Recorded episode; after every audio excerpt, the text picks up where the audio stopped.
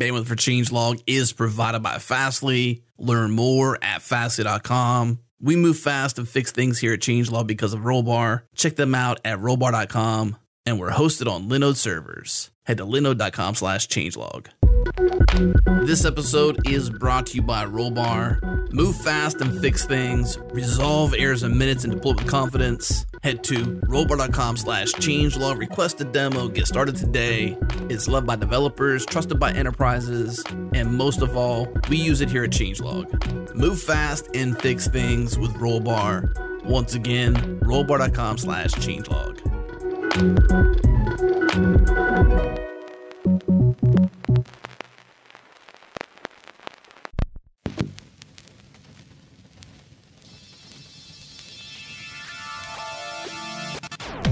Welcome to JS Party, a weekly celebration of JavaScript in the web. Tune in live on Thursdays at 1 p.m. U.S. Eastern at changelog.com slash live. Join the community and Slack with us in real time during the shows at the changelog.com slash community. Follow us on Twitter. We're at JS Party FM. And now on to the show.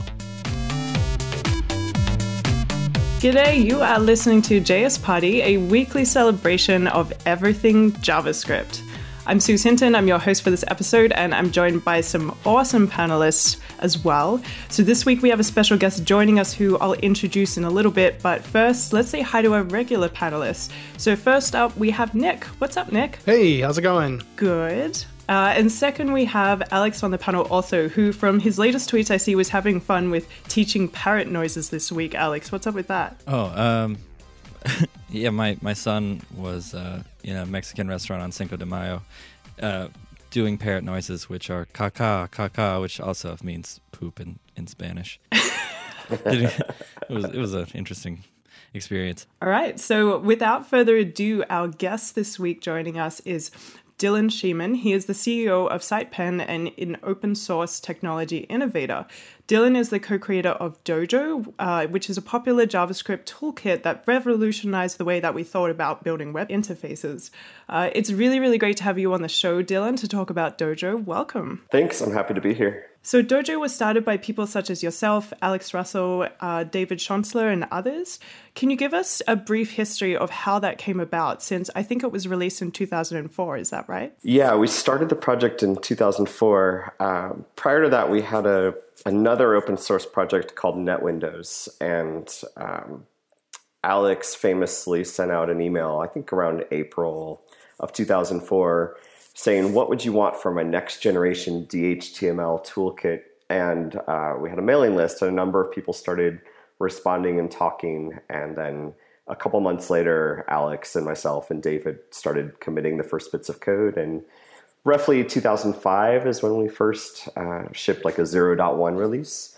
But at the time, we were really just trying to say, hey, this JavaScript thing is pretty cool. we are tired of reinventing things, and it would be nice if we could treat the web as uh, you know a serious you know application development environment, which at the time was fairly heretical. Was it a mailing list, or uh, it wasn't there like an old forum that doesn't exist anymore, or something like that? Oh well, prior to that, there was the WDF DOM forum yeah, that's, started that's by um, PPK or Peter Paul Koch, um, where we would discuss all the flaws of the DOM, and that started probably in maybe 2001, and um, a lot of the people there led to people who started working on Dojo. So yeah, it it, it even goes back further than that. And uh, the name Dojo itself was suggested by Leonard Lin, who um, had a startup at the time, and we just had terrible luck with naming. I mean, we got a cease and desist back in 2004 from Microsoft, which is kind of funny because we're such TypeScript fans now. But um, at the time, because we had the word Windows and the name NetWindows, so um, we had to change the name on that. And so there's just a lot of good old history back then when things were quite different. So, keeping in mind that there are folks who have entered the front end development industry just recently or even just a few years ago, they might be missing context about things like browser incompatibilities and animation challenges and things. Could you give us a little bit more information about the kind of issues that Dojo was solving, like pre version 2, that are different to what other JavaScript libraries and frameworks are trying to solve nowadays? Yeah, I mean, you have to imagine this is a world where there was no GitHub there were two browsers, which were IE5 or 5.5, and um, early, early versions of Firefox. Safari hadn't been released yet or was about to be released. Chrome was still a few years away. GitHub didn't exist. Um, you know, almost all of the modern tooling that we take for granted wasn't there. Firebug had had not been released yet. Um, so really, and ES3 was kind of your JavaScript standard. So in many ways, it was like writing software in the dark ages. Um, you, your goal was to make something work in, in both browsers because there was no mobile uh, web at the time. And um, you know the idea that you were going to take this platform that most people kind of laughed and shrugged off as something you you sort of treated as a dumb uh, view layer, and that you were going to turn this into a real you know area where you would write applications was was pretty crazy. And Alex and I and David were working at this company called Informatica. They're still around.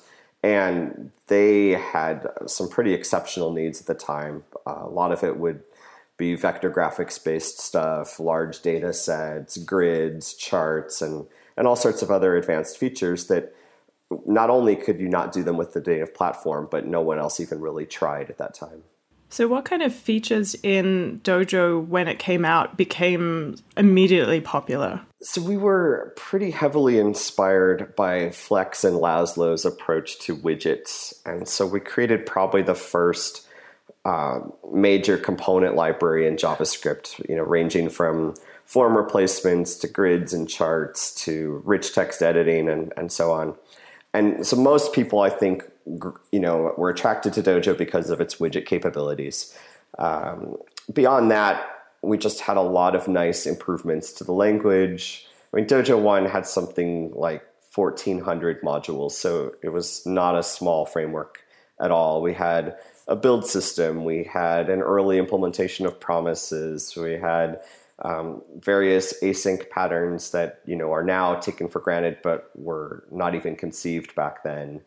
Um, just you know, lots of things that made the development of things better, and you can see lots of these things have influenced the standards that we have today. So, for example, promises come from deferreds, which were an early concept um, contributed by Alex and another person named Mark Anderson in the Dojo project, as well as um, another person who worked on a library called MochiKit at the time.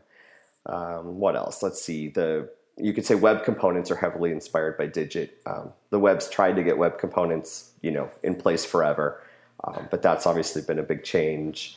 Uh, a lot of the ES5 features and ES6 features around, you know, just sort of um, array operators, bind, and, and just other features like that didn't exist. And so libraries like Dojo popularized them. Even uh, like r- real time stuff too, right? Socketd, uh, what was Dojo? Yeah, Dojo had an early WebSocket implementation and it had fallbacks to things like forever frame techniques and long polling and um, just because we needed real time no matter what. And so we started a project uh, through the Dojo Foundation called CometD that was basically one of the first open source real time client server communication protocols as well. I think that's why I initially ch- got into Dojo a, a long time ago. Not that I was ever uh, super involved with it, but I, I, think that was like the only way you could get any of that done, and, and the documentation was good, and it was I had the fallbacks, and it was really cool right. to see real time. Yeah, I mean, a lot of these things we just take for granted now, but they were really difficult to do. I remember sitting at OSCON um, in Portland, I think in a coffee shop with another engineer, and we were trying to figure out how to trick Safari into doing real time uh, communications through an iframe. And it turned out what you had to do is like write to the DOM like one kilobyte of white space. Um, intermittently or else or else Safari would drop the frame connection after 30 seconds. So you would just randomly write white space junk and then IE I think you had to like write just any random character. So like or maybe it was like 4 bytes of characters had to be written and just these really strange hacks you had to get working until you know WebSockets came to be.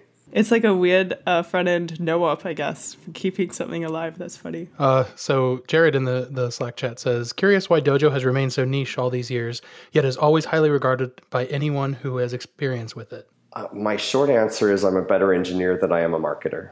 Um, but you know, really, the thing is, like Dojo One was in many ways way ahead of its time, and so people who worked with things like jQuery and MooTools looked at us like we were just crazy. Like you guys are these like rocket scientists and I just need to be able to write some HTML with some light JavaScript. I think um, John Resig once told me, and, and I took it as a compliment, I assume it was, that uh, Dojo was like the R&D center for the JavaScript ecosystem, that we would like invent stuff and then everyone else would, you know, take good ideas from there and adapt them their own way. Uh, you know, my goal has never really been to say, hey, we want to own the web. Instead, it's we want to make a, a good influence on it and make it better, whether that's through using what we create or what others create that might be inspired by it. Niche is, is maybe uh, a bit harsh as far as Dojo's usage goes. It was pretty extensive uh, for a long time. I think before Dojo 2 in the last few years, certainly just like jQuery uh, and other frameworks are falling off. But like IBM and a, f- a few huge like enterprise level people who needed that uh, large set of documentation support and widgets were using it. So I, I don't know. Um, it, it, certainly wasn't jQuery level, but but it was pretty popular. At one point, we were used in over 80% of the Fortune 500. Um, it doesn't mean exclusively used, just that it was very widespread in its usage. So I got involved with Dojo probably around 2011 uh, when I started working on it at a, a startup I was at, uh, or starting work, working with it. And uh, that was right around the time of the the big uh, synchronous modules to AMD modules change that was happening. That was just a point release in the um, in the dojo world.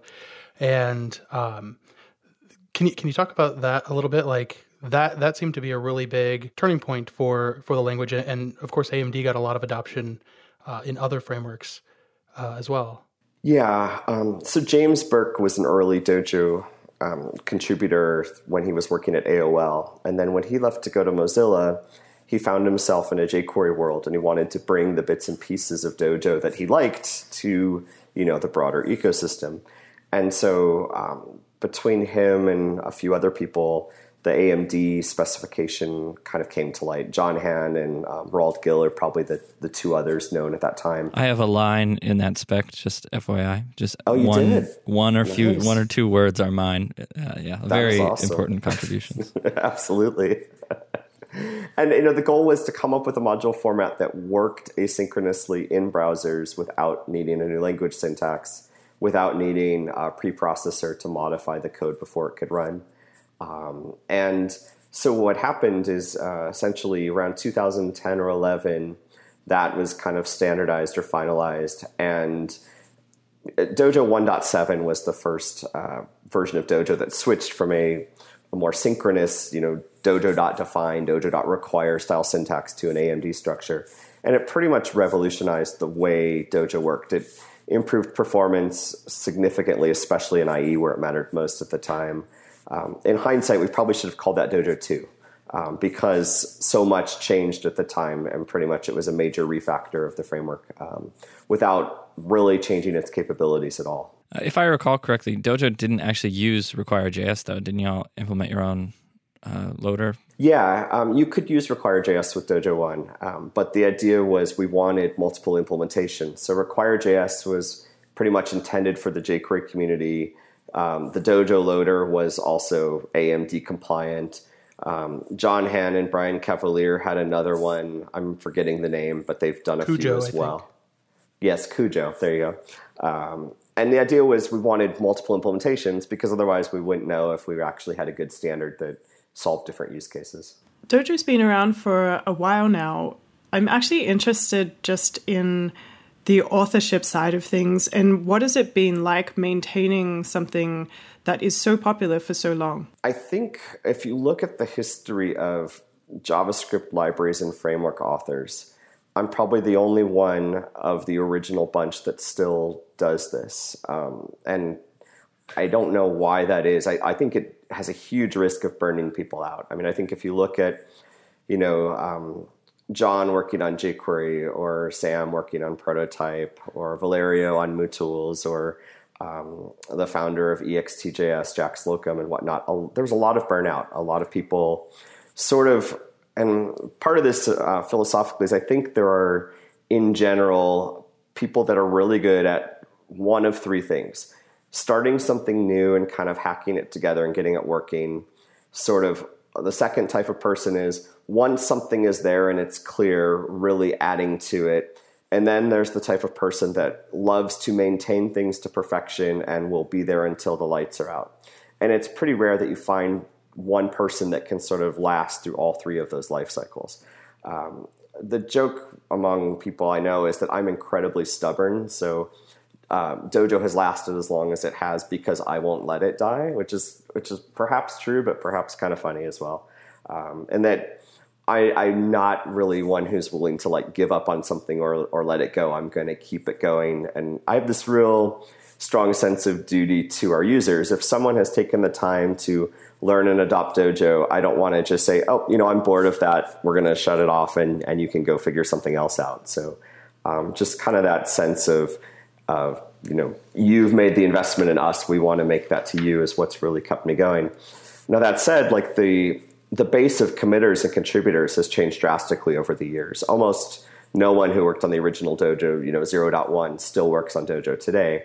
Um, but i think that's okay. I think you know people's lives and perspectives change and their focus uh, grows. I mean alex now is best known pretty much for trying to bring a lot of the goodness from dojo 1 into the standards bodies um, you know, through his work at Google. And um, so I think, you know, it's not so much about, hey, we need to all work on Dojo forever, but how can we make the biggest mark or positive influence on the web? That's really insightful. Nick, when did you come to start contributing to Dojo? So uh, in 2001, uh, 2011, uh, I was working on an app. Uh, my, my first big challenge with Dojo was converting a, a 1.4 uh, app to a 1.7 app, which meant completely changing over to AMD and learning that.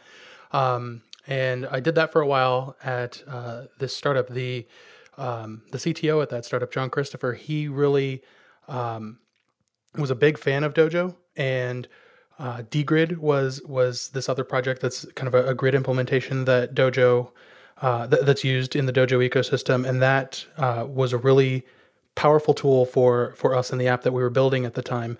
Uh, and then it was from that uh, dgrid project that I actually became familiar with SitePen uh, and started looking to them uh, as my next um, my next adventure in my career.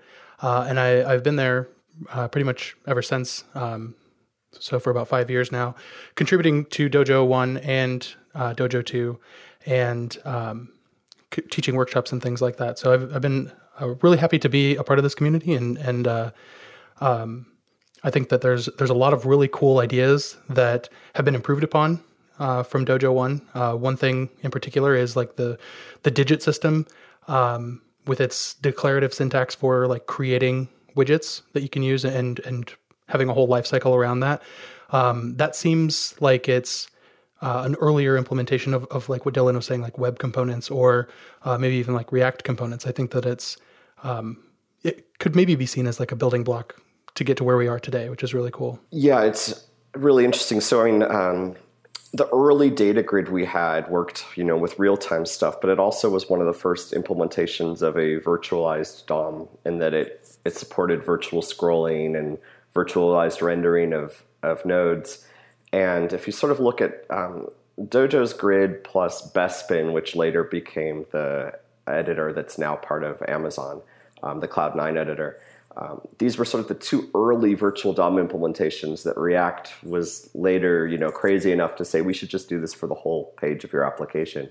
Um, so there's you know a lot of cool inspiration there. But you know, if you think about it, data grids were kind of probably the reason people chose Dojo One was we had a really nice robust data grid, and we've had one for many many years. And in the enterprise, you know every application kind of starts with the data grid.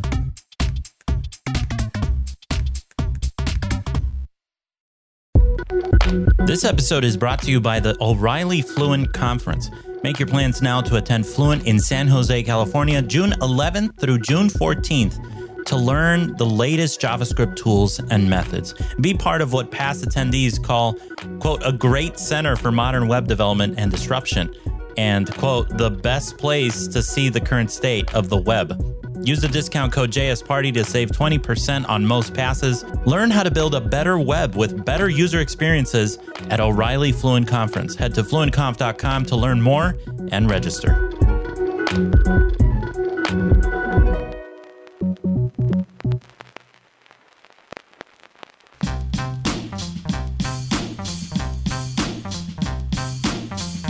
All right, Dylan. Uh, I think we're going to talk a little bit about Dojo 2, um, but it actually kind of reminds me uh, of a uh, of a slogan that, that isn't anywhere near official. Um, but wouldn't you say uh, that Dojo 2 is kind of a a rehash of something that Dojo One already did. Um, and and to that to that end, um, explain the uh, the the misnomer with the don't ask, don't tell, and uh, Dojo already did that.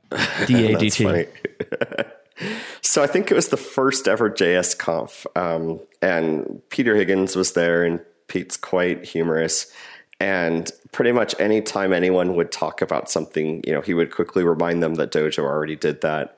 Um, and it kind of became the official meme of the first couple of JS confs that no matter what anyone presented on anything, you could say that Dojo had already done that. And, um, you know, it, mostly I think we had a little bit of a chip on our shoulder in that we did do a lot of great things before others. And the ecosystem's not necessarily great at giving credit for you know where something comes from but honestly that doesn't really matter but it's just kind of one of those things uh, but then uh, it was funny just a couple of years ago i finally met Addy Osmani in person after you know i think 10 years of talking online and i show up to the this was before he'd moved to san francisco. So we're in the google london office and he pulls out his printouts with the dojo already did that signs and took we took photos with it which was really humorous. So every once in a while someone just kind of brings that up and gives me a good laugh so alex you mentioned dojo 2 and i'm really looking forward to talking about that on the show. So dojo 2 was just released super recently at the beginning of this month is that right? That is correct. Yeah so tell us about about this approach that that you've had as a result of sort of bumping to a major new version yeah, really the thrust of working on Dojo 2 has been over the past year and a half or two years. But I think I first started talking about the idea of Dojo 2 at a conference in 2010. So it's been many years in the planning. And in many ways, it's kind of like when you're uh, a musician and you've had your, your first successful album and it's really awesome, and then you don't know what you should do next. And what we realized were a few things. One, whatever we create, we have to support for a long time. Two, we um, want something to be appreciably better than what we've created before, as well as something that is strong on its own. So not just you know a rehash of what other people are doing, and something that you know is very modern and, and forward thinking.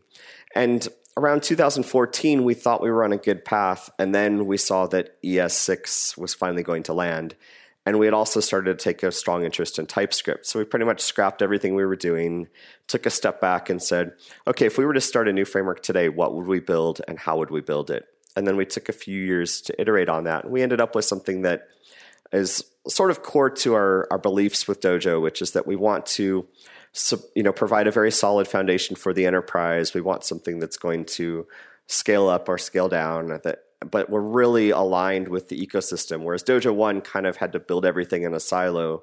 Dojo 2 can say, you know what, everyone uses Webpack. Let's make this work nicely with Webpack instead of creating our own build system. Um, we did make a huge bet on TypeScript. So Dojo, while you know frameworks like Angular use TypeScript, Dojo 2 is pretty much designed assuming that you are a TypeScript engineer, which is a pretty radical departure from what we had done before. As far as the ergonomics of of using Dojo 2 versus Dojo 1, is it still a similar like there are dijits and there are um, these things uh, like I assume it's become more declarative uh, in like a more virtual dummy kind of way. All these types of things uh, have been adopted. Um, what what are the main impacts of like day to day like application development uh, in Dojo two versus Dojo one? So Dojo One was really its own thing. Um, you know, we had our own module system, our own class-like system, our own widget system, and so on. Uh, and part of that was because you know back in the day the standards process was not great. Um, it was more black box. You know, things would get thrown over the wall to you, as opposed to today where it's very much aligned with the ecosystem and there's a lot of open participation. So Dojo Two is much different in that it's very focused with standards and and common patterns. So um, yes, we have a widget system, but it's also built on a virtual DOM engine. Uh, one that we had originally started with using Maquette, but that we forked um, so we could get a bit more control over how we render widgets. Um, it's you know it uses ES modules. We use TypeScript. Uh, we have a number of core uh, features, um, but the, it's kind of in many ways what we've tried to do is give you the flexibility of something like React, where you know you you kind of have all of these nice smaller pieces, but take advantage of the fact that we want a set of things that work together. Um, you know, and not quite as much as say Ember takes, where you've got everything designed only to work together. But um, you know, the idea is like you've got all these small pieces, like a good routing implementation and a good widget library and a good system for uh, reactive components and so on. But we want them to be able to take advantage of actually being built together consistently and coherently. I hear that. Uh, I think at any given time uh, at work, we're upgrading 10 dependencies in order to be able to upgrade two dependencies in order to be able to upgrade one dependency. Uh huh. Yeah. So SitePen, you know, the commercial side of what I do, we do a lot of consulting work, whether it's with Dojo or React or Angular or whatever. And we kind of know the pain points of working with various um, frameworks and solutions. And so it, it kind of frames our reference on, okay, what would I do if, if it was just up to me? I'd create something where these pieces work together and it's not quite as painful to get started or to upgrade. We've also done a lot of um, fairly forward thinking stuff. So, uh, for example, one area where the virtual DOM paradigm kind of breaks down at times is when you're working with something and you in general, you just need to know something about that particular DOM node. And so the, the typical way is to say, all right, I'm going to punt on the virtual DOM here, just give me access to the node. And that might be for animating an object, changing its dimensions, setting a focus event on it, or some of the newer APIs like intersection observers and resize observers. And so what we've done is we've provided this pattern called a meta. And what it does is instead of you having to get the DOM node, we provide the properties for those common scenarios so that you can still work with those um, behaviors in a reactive you know manner. Um, so what makes Dojo 2 pretty interesting to me is we've looked at the like hundreds or thousands of little tiny minor pain points or inconsistencies like that and really tried to refine them and clean them up and make them feel more consistent. Yeah, I think that that's one of the biggest um, uh, focus points for Dojo 2 is, is really a focus on making things easier for the developer that's using it. So a big focus on developer ergonomics uh, with things like that in the Meta project. Uh, and and other things. You mentioned uh, that we write in TypeScript, uh, and where we assume that the users are TypeScript users as well. We also um, write all of our modules with uh, TypeScript strict type checking turned all the way on, so that uh, it's keeping us honest and it's making for the best possible experience for the users of the the framework. Yeah, the TypeScript team jokes that we're stricter than they are because um, they're not fully strict in their own authoring of TypeScript itself. Um, so doesn't that uh, leak down into your strictness though? No, no, I'm I'm mostly just kidding. Um, I mean, they're they're very good engineers, but there's just a few places where they can't be fully strict, but we are. Um, and it is a little more painful, but the goal is to make it so our end users don't have to suffer for us not getting things just right. When when you talk about them not being strict, it's in like their own parser. It's in their. I guess I'm confused how how if you're checking with their parser and they're not strict, it seems like it would uh, follow that you had the same. Uh, no, I, I, I, think I guess I'm confused. It's a very meta problem, but I mean, so. Uh, TypeScript itself is, you know, like most languages, are authored in their own language. So um, it's one of those interesting meta problems. I just mean that parts of the TypeScript compiler itself are not strictly are not you know completely strict, and that's okay. Um, but for us, it's a you know a badge of honor to say we're fully strict and that we're going to catch every possible mistake that you might make that the you know the compiler can enforce. So I was taking a look at the Dojo 2 website um, and just having a look at the impression, the first impression of what is important to you as an author of Dojo and the Dojo community in general. And one thing that popped out to me that I found unique compared to other modern frameworks is the word inclusiveness. And one of my personal passions is accessibility. So I was really, really excited to see that that had been brought to the top right on the front page. And it talked about how uh, internationalization and accessibility is built into Dojo and the support of that.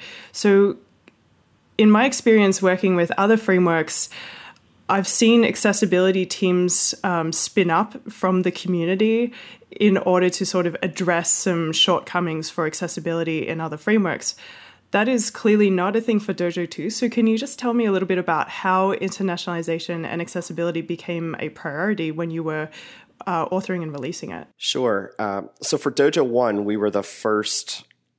Okay, so back, you know, back in like 2005 or 2006, we were at the first Ajax Experience conference, and we were on a panel and the question that people kept asking about all this new ajax stuff was but is it accessible? And everyone just kind of had hung you know hung their heads in shame and said no that's an area that's ripe for innovation. And ibm got involved at a very early stage shortly thereafter and becky gibson and her team um, were part of the aria effort and part of making dojo the first library that supported that standard and so for us, it's just been something we've done forever. And in parallel, we also support internationalization back then too. Um, so you know, stepping forward, that's something we're known for. Is we take um, you know the idea we want what you create to work for all of your users, and so that might mean you know like ranging, you know, ranging from blindness to foreign languages to um, just having better keyboard shortcuts. You know, the full range of how do you provide a better experience for all of your users. And so fundamentally for us, internationalization is a fairly different beast than accessibility. Internationalization, we leveraged um, JS Foundation project called Globalize, and then provided that in a modern reactive manner. So basically, all of your out of the box components that you might author, you can easily hook them into an internationalization system and get all the nice things that message format.js and, and Globalize give you. Accessibility is about a few things. Um, it's about you know, first of all, the components or widgets that we create are accessible out of the box. They, you know, comply and conform to the best standards that are out there, um, and that we've gone through and done that. And Sarah Higley leads our efforts um, on Dojo 2 around accessibility. And then it's about providing good guidance, so you know, good documentation information about how we do that, so that engineers don't just turn around and break accessibility in, in their own efforts. And then we do also provide some automated testing for the things you can automate. Obviously, you cannot automate everything around accessibility, but there's a few good tools. There's Axe and there's Tenon and a few others. And our intern testing tool hooks into those to basically say, hey, these are mistakes that you might make that could break accessibility. You can automatically test for them in your code base and at least be notified, hey, this first pass of stuff that you could do to break accessibility, you shouldn't ever do because the tests will tell you otherwise. Why do you think that other JavaScript um, frameworks or libraries have not really tried to have this built in from day one? I think um, to be nice, but maybe not nice. I mean, a lot of people are impatient and they just want to get things out the door. Um, obviously, that's not us, given how many years it, it really took us to feel like we got Dojo 2 right. And, you know, we still don't feel like it's perfect, but we feel like it it's solid enough that we can you know stand behind it. Uh, but I think it, in, in, general, people just aren't patient enough to say, "Hey, I'm going to solve all of these problems as perfectly as I can before I'm going to thrust them on people." Um, and so I think it's you know I'm I've been around the ecosystem long enough that I know that I don't have to you know push something out first. I don't have to race to get it done and sacrifice you know the things that matter. I think it partially comes from the philosophy of the, the dojo team of making a bunch of tools that work together. I do agree with the like the idea that a virtual DOM implementation or or a component implementation uh, can be separated out and tested separately from a message format implementation or a internationalized component implementation. And so splitting those out all seems good um, as far as code goes. Um, so the fact that Dojo already ships everything all that works together kind of makes sense that that they might uh, have all these tools that that work together versus uh, someone who's like, all right, like when React came out, I, I remember being very underwhelmed. It, like this looks cool, uh, it looks fast for the view layer or the render function of the view layer that I already have in my massive application. Right? It it just did this one very small thing, um, and and everyone just kind of piecemeal put their own. You know, for for the first six months of React, everyone was just adding it to their backbone applications as as the view layer. So I think it is a different approach for sure. yeah, no, it's definitely a bit more holistic. Um, I mean, I think in general, accessibility is still challenging even for HTML type work, um, and which makes it a bit more abstract for virtual DOM systems. I mean, I think there's a lot of promise and potential with the accessibility model or the AOM accessibility object model uh, stuff that's being done that you know could potentially make this work a lot uh, more smoothly. Um, so that's pretty promising as well. Um, but yeah, I mean, I think if you're designing systems that work well together, you're less likely to introduce things that break, uh, you know, your approach. Uh, you know, there's the classic example of, hey, I've pulled 20 widgets from 20 different, you know, places, and I don't know if all of them are going to be accessible. Whereas if you release a set of widgets together and you've tested them all for accessibility, um, you know you can make the promise that hey, we've we may not be perfect, but we've put serious effort into thinking through these problems and done our best to to do that, and then you know accepting fixes and releasing them quickly where we fail. What kind of things do you think would help with that fragmentation issue that you just mentioned about, well, Dojo is a collection of things that were worked on and they were made to be consistent. When you have um, a, a, whole community making lots of different types of components, such as, you know, um, when you can just npm install a React component, for example, or a Vue component or an Ember component, how do you think that we could convince the community to be more mindful of these things? Like, how do we sort of stop that fragmentation of the the different, I guess, gaps that we see as far as accessibility goes?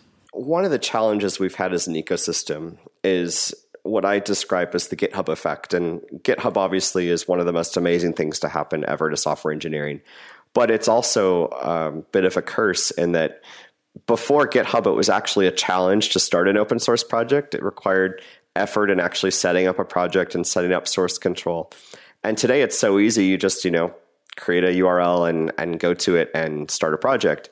And what it's done is it's reduced the barrier to entry of creating your own framework rather than the effort to contributing to someone else's.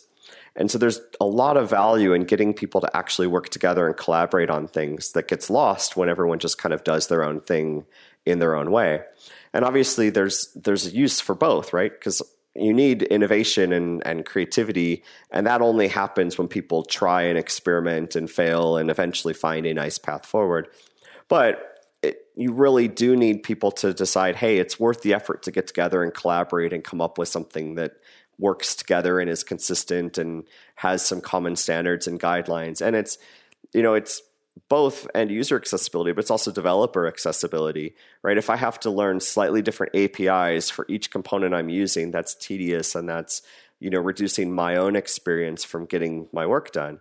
Um, so there's just a lot of uh, need to get people to collaborate and communicate and decide that is a challenge. Um, and it's one of the things I feel like Dojo was quite good at early on um, and but I think every project struggles with this. And I don't know if I have a good answer for it so much as if you're aware that the problem is probably human um, communication, you know, you can maybe look at yourself and say, how can I make this better? It, it also seems like the projects like React like doesn't need to be building necessarily the internationalization layers or the accessibility uh, like rules since they're not releasing their own their own widgets. But it seems like they could release a set of standards of like here's how we would expect this to be and here's like this certification process. Not like a real one but just like here's a thing you can run your thing through. If you run it through this we'll check for the following things and then you can add this badge to your github page. And like generally just like implying via docs and and and words like what would be expected it seems like it would go a really long way for for a lot of uh at least the the most popular widgets to just like might as people you know would PR that. I don't know. I, think we, there's a lot we could do even in the current fragmented system to to standardize more on what's expected for internationalization and accessibility. So, speaking of components, let's talk about Dojo 2's widgets. So, um, I, I saw in my research that they're designed to be adaptable as like new open web standards are introduced, um, and they're supposed to be just more forward thinking than components of past. Like, how do you ensure that going forward? And and how do you design these different widgets to be adaptable? So we've taken a few interesting approaches. Um, the first is everything in dojo 2 is easily imported or exported as a web component and that's just how it works out of the box. So it's not that Dojo 2 widgets have to be used as web components, but that they easily can be. So um, and as well as being able to pull in web components from elsewhere. And obviously, this is just the custom elements portion of the web component spec, but we think that's really important because if you can reduce the barrier uh, of entry between frameworks with regards to how components are authored and used, that's really useful. It also is a standard way to say I'm, I'm registering a custom tag that has um, these properties and these attributes and this behavior. Now, web components aren't perfect. There's um, challenge in sort of cross component communication, cross component data sharing. Um, you know, they're really designed to kind of be standalone, but you know, you take advantage of the standard that's there, and then you figure out how to augment it where you can.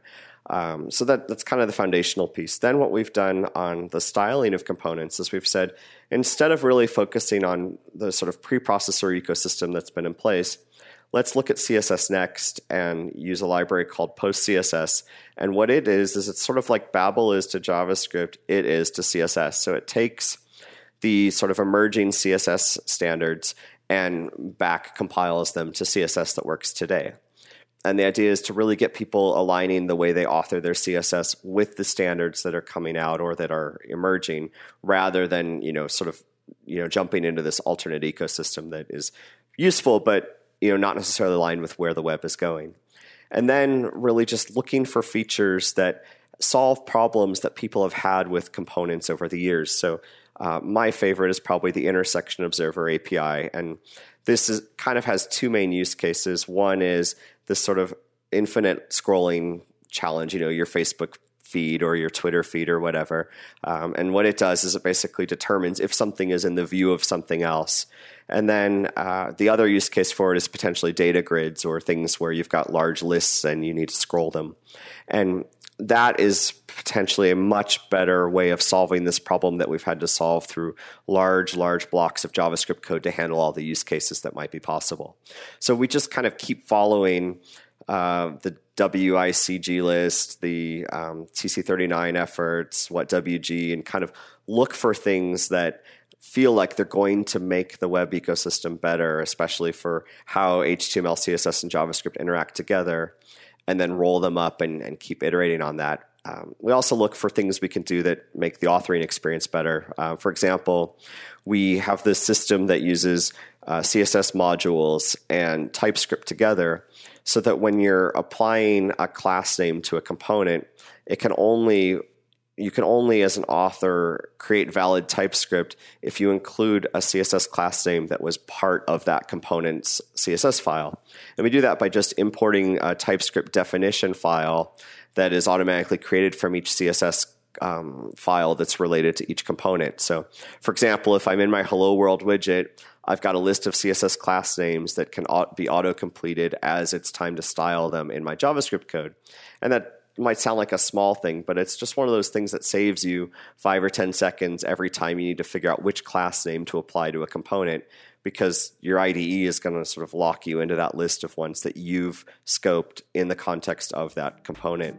Um, so, really, just kind of looking at how all these pieces fit together, where we feel things are going, um, and just kind of trying to keep that direction going where the web is going in general.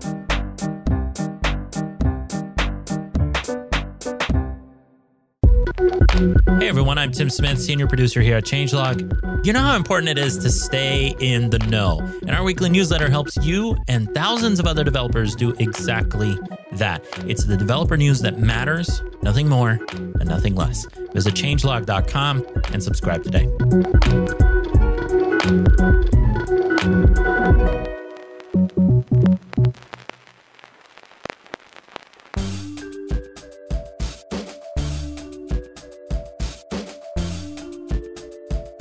So, for our last segment today, Alex was going to start chatting with Dylan about web standards and foundations, and he just had a few questions for Dylan around that. Yeah. So, Dylan, you have been involved in much more than Dojo um, in the past, specifically around standard stuff. Um, one such interaction that I had with you uh, is detailed in a, in a talk that I gave around uh, CSS colors. I, I, w- I was excited to find out while I was researching the history of CSS color names that Dylan had many of the same questions that I had uh, doing that research. And unfortunately, he had asked them 11 years prior and never got an answer. Uh, and so I, I eventually found that information and, and replied to the, the www style mailing list. But that was in 2001 when CSS3 was being uh, kind of ratified. I, I hadn't realized that you had also been, you know, that deep into standards that long ago. Like 2001 is, is pre Dojo, yes? Oh, yeah, definitely yeah. a few years so, before. So you were involved in in the that mailing list i mean for years prior prior to that i guess if you, you you had even like compiled all the different places that other people were confused about css color names uh, and linked them in, in your very informative post.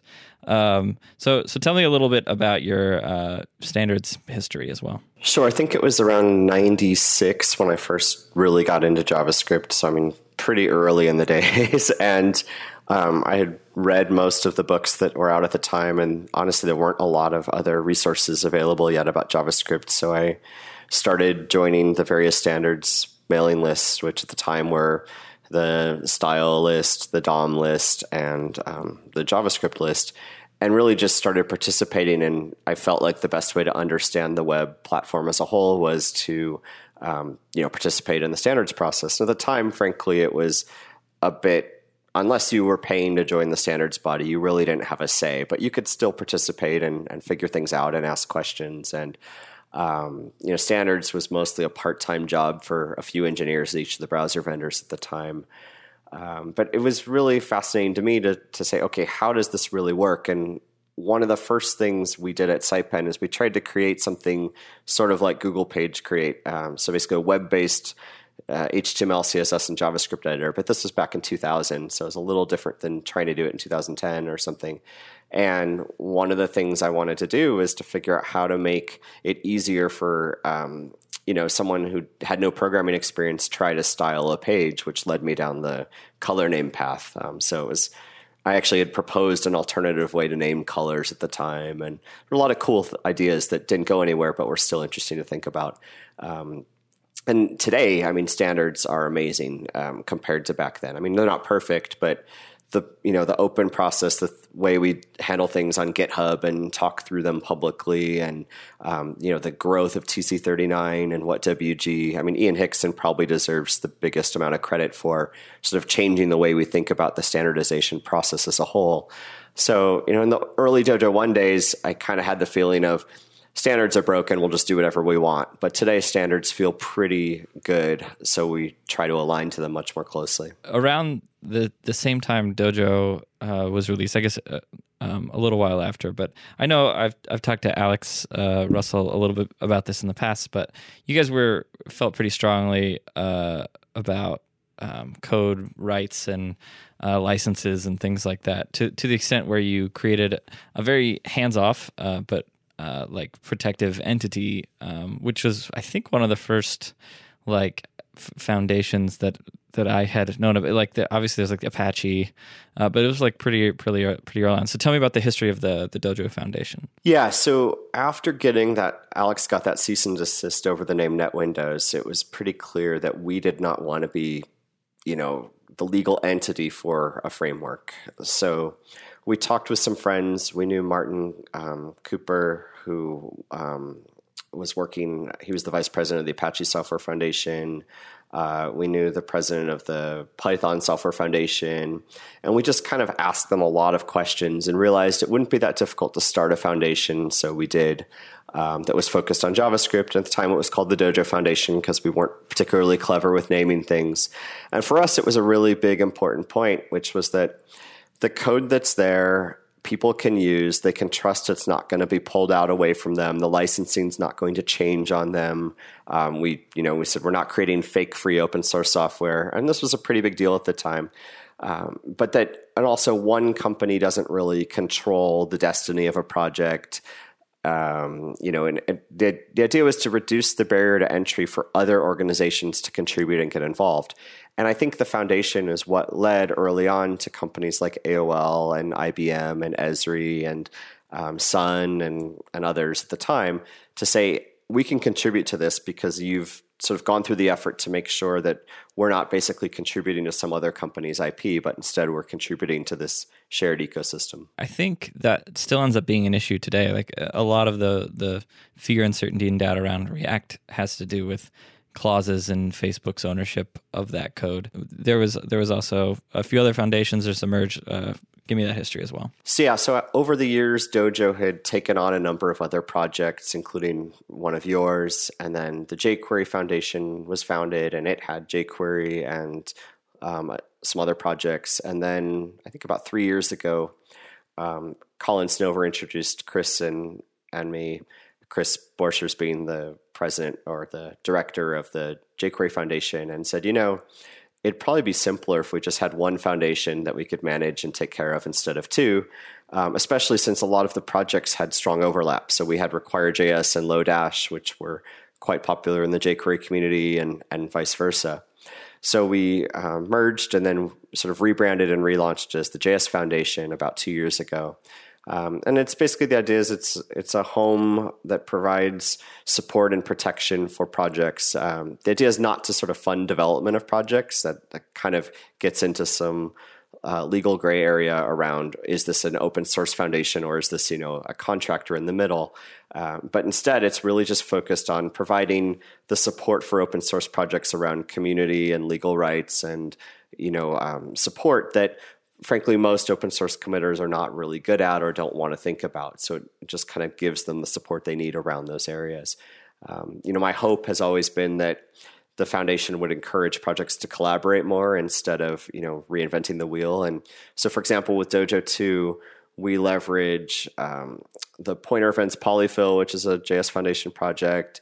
We leverage Globalize, which is another project. We leverage Intern, which is the testing framework that's part of the foundation. And we also use parts of Grunt for our development tooling. Um, so the idea is really not to say, hey, all these projects should become the same, but if they're if they have clear you know boundaries and API approaches, can they be used together in a nice way? As far as like if if I'm a person who maintains an open source library that's not huge, but you know a lot of people use my calendar implementation or my something implementation. Where what do you suggest they do as far as uh, licensing? Like obviously, like there are very specific licenses they could choose, but as far as like foundation stuff, how do they ma- manage the same um, like minefield? I mean, it's a challenge because one of the goals of the foundation is not to become the graveyard for abandoned or you know ugly toys anymore, right? So it wants to have projects that are thriving and, and well supported. Um, so you know, if you're a really small project, it's hard to say, "Hey, I want to join the foundation." Um, but you know, it might make sense to join a project that's part of a foundation, sort of thing.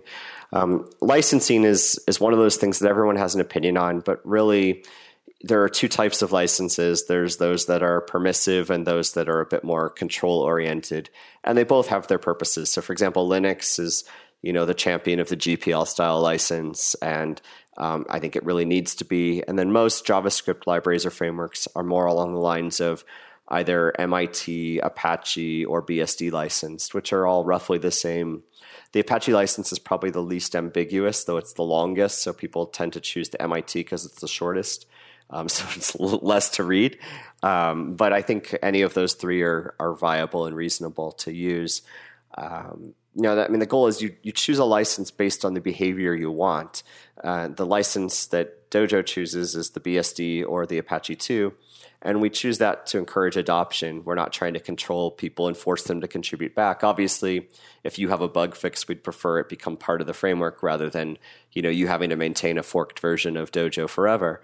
Um, but you know, like when you choose a, a, license for your project, you very much need to decide what you want your project to be and and try to find a license that's going to lead you in that path. One thing that was pretty different when I started uh, working on or committing to foundation projects was the kind of a committers agreement, um, which is separate from the usage license.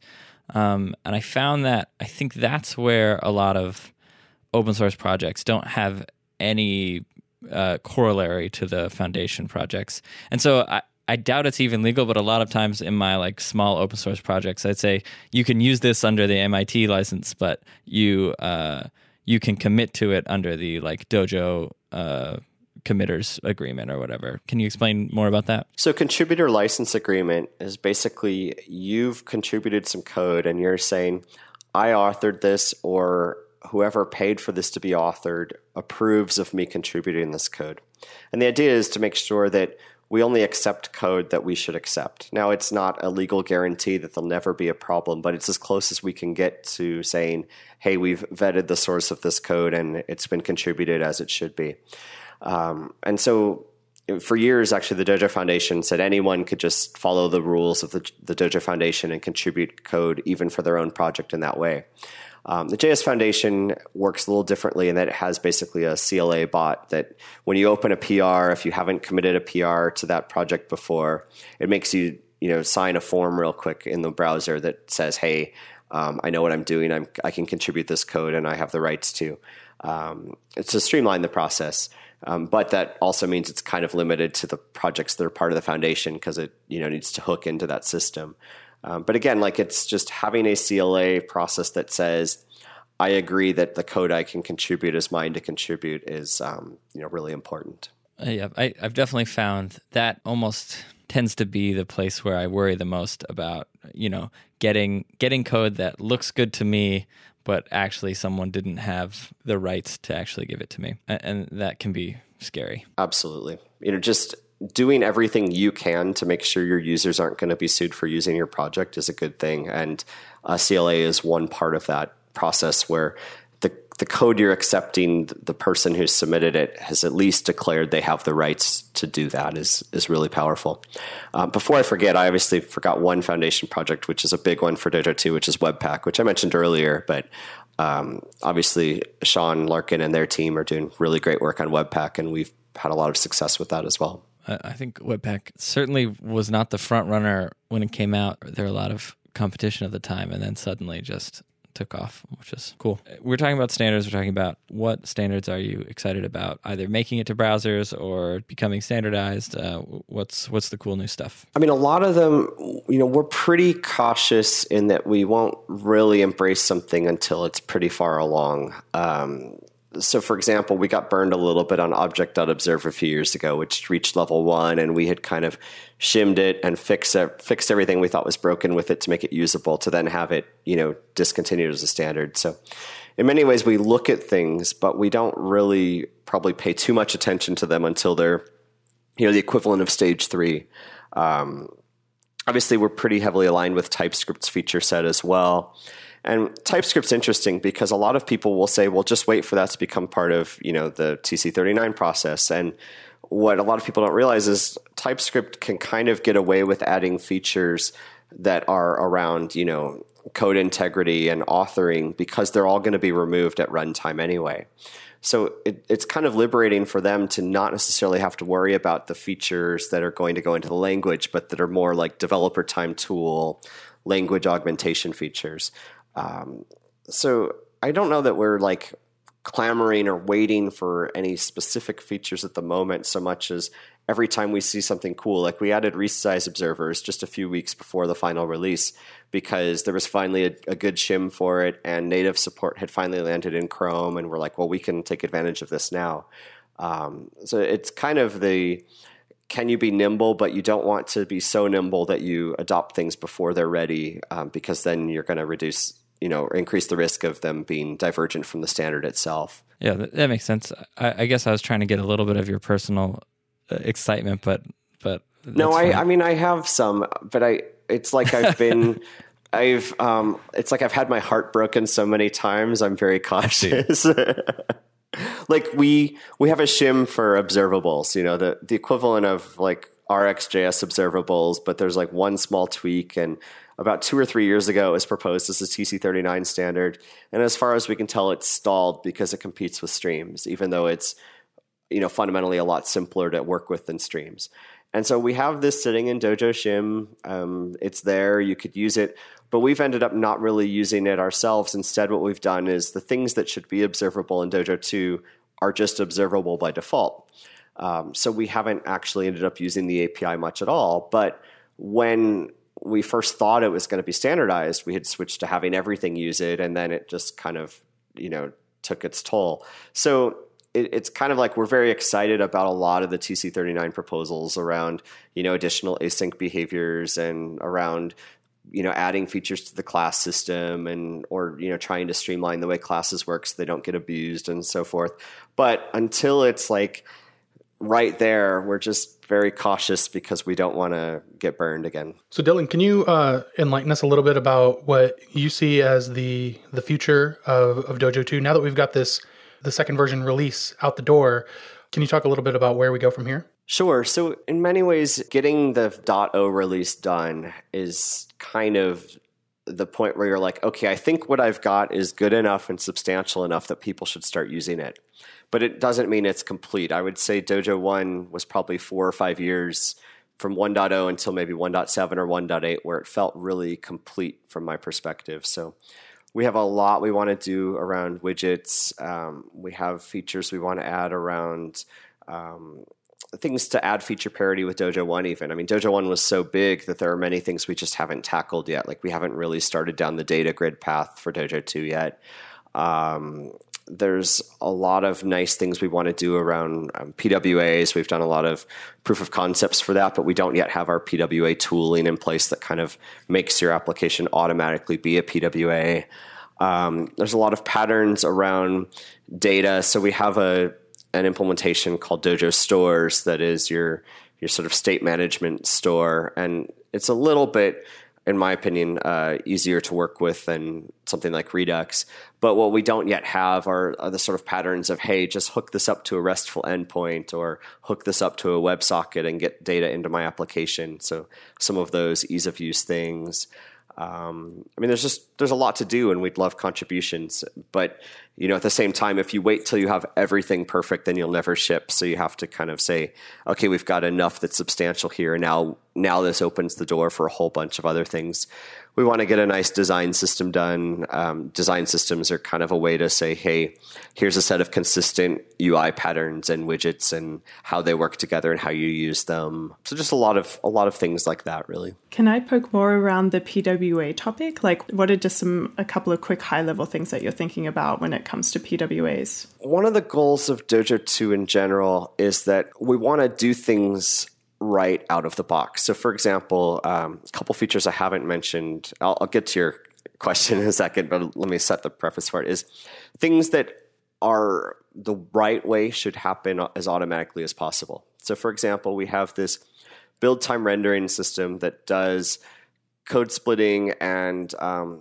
rendering optimization. So, what it does is essentially essentially delivers your initial view optimized as much as possible. So, you know, your HTML and CSS for your first view are are rendered in line, um, and you know the the sort of code splitting happens automatically based on what features of your application you need at what point um, without you having to write different code to do that. So instead of saying, hey, how do we enable code splitting? We just do it for you.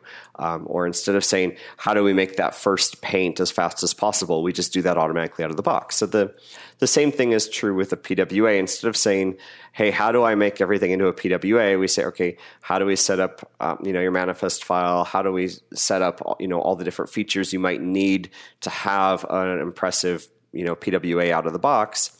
And provide that as part of the build process so that every app you create with Dojo 2 would automatically be a PWA would be the goal. Now obviously there's more you can do than that, but at least, you know, removing that sort of scaffolding boilerplate effort up front is a big win. So it's it's something we've done um, proof of concepts around and something we want to land fairly soon once we kind of sort out exactly how we want to do that.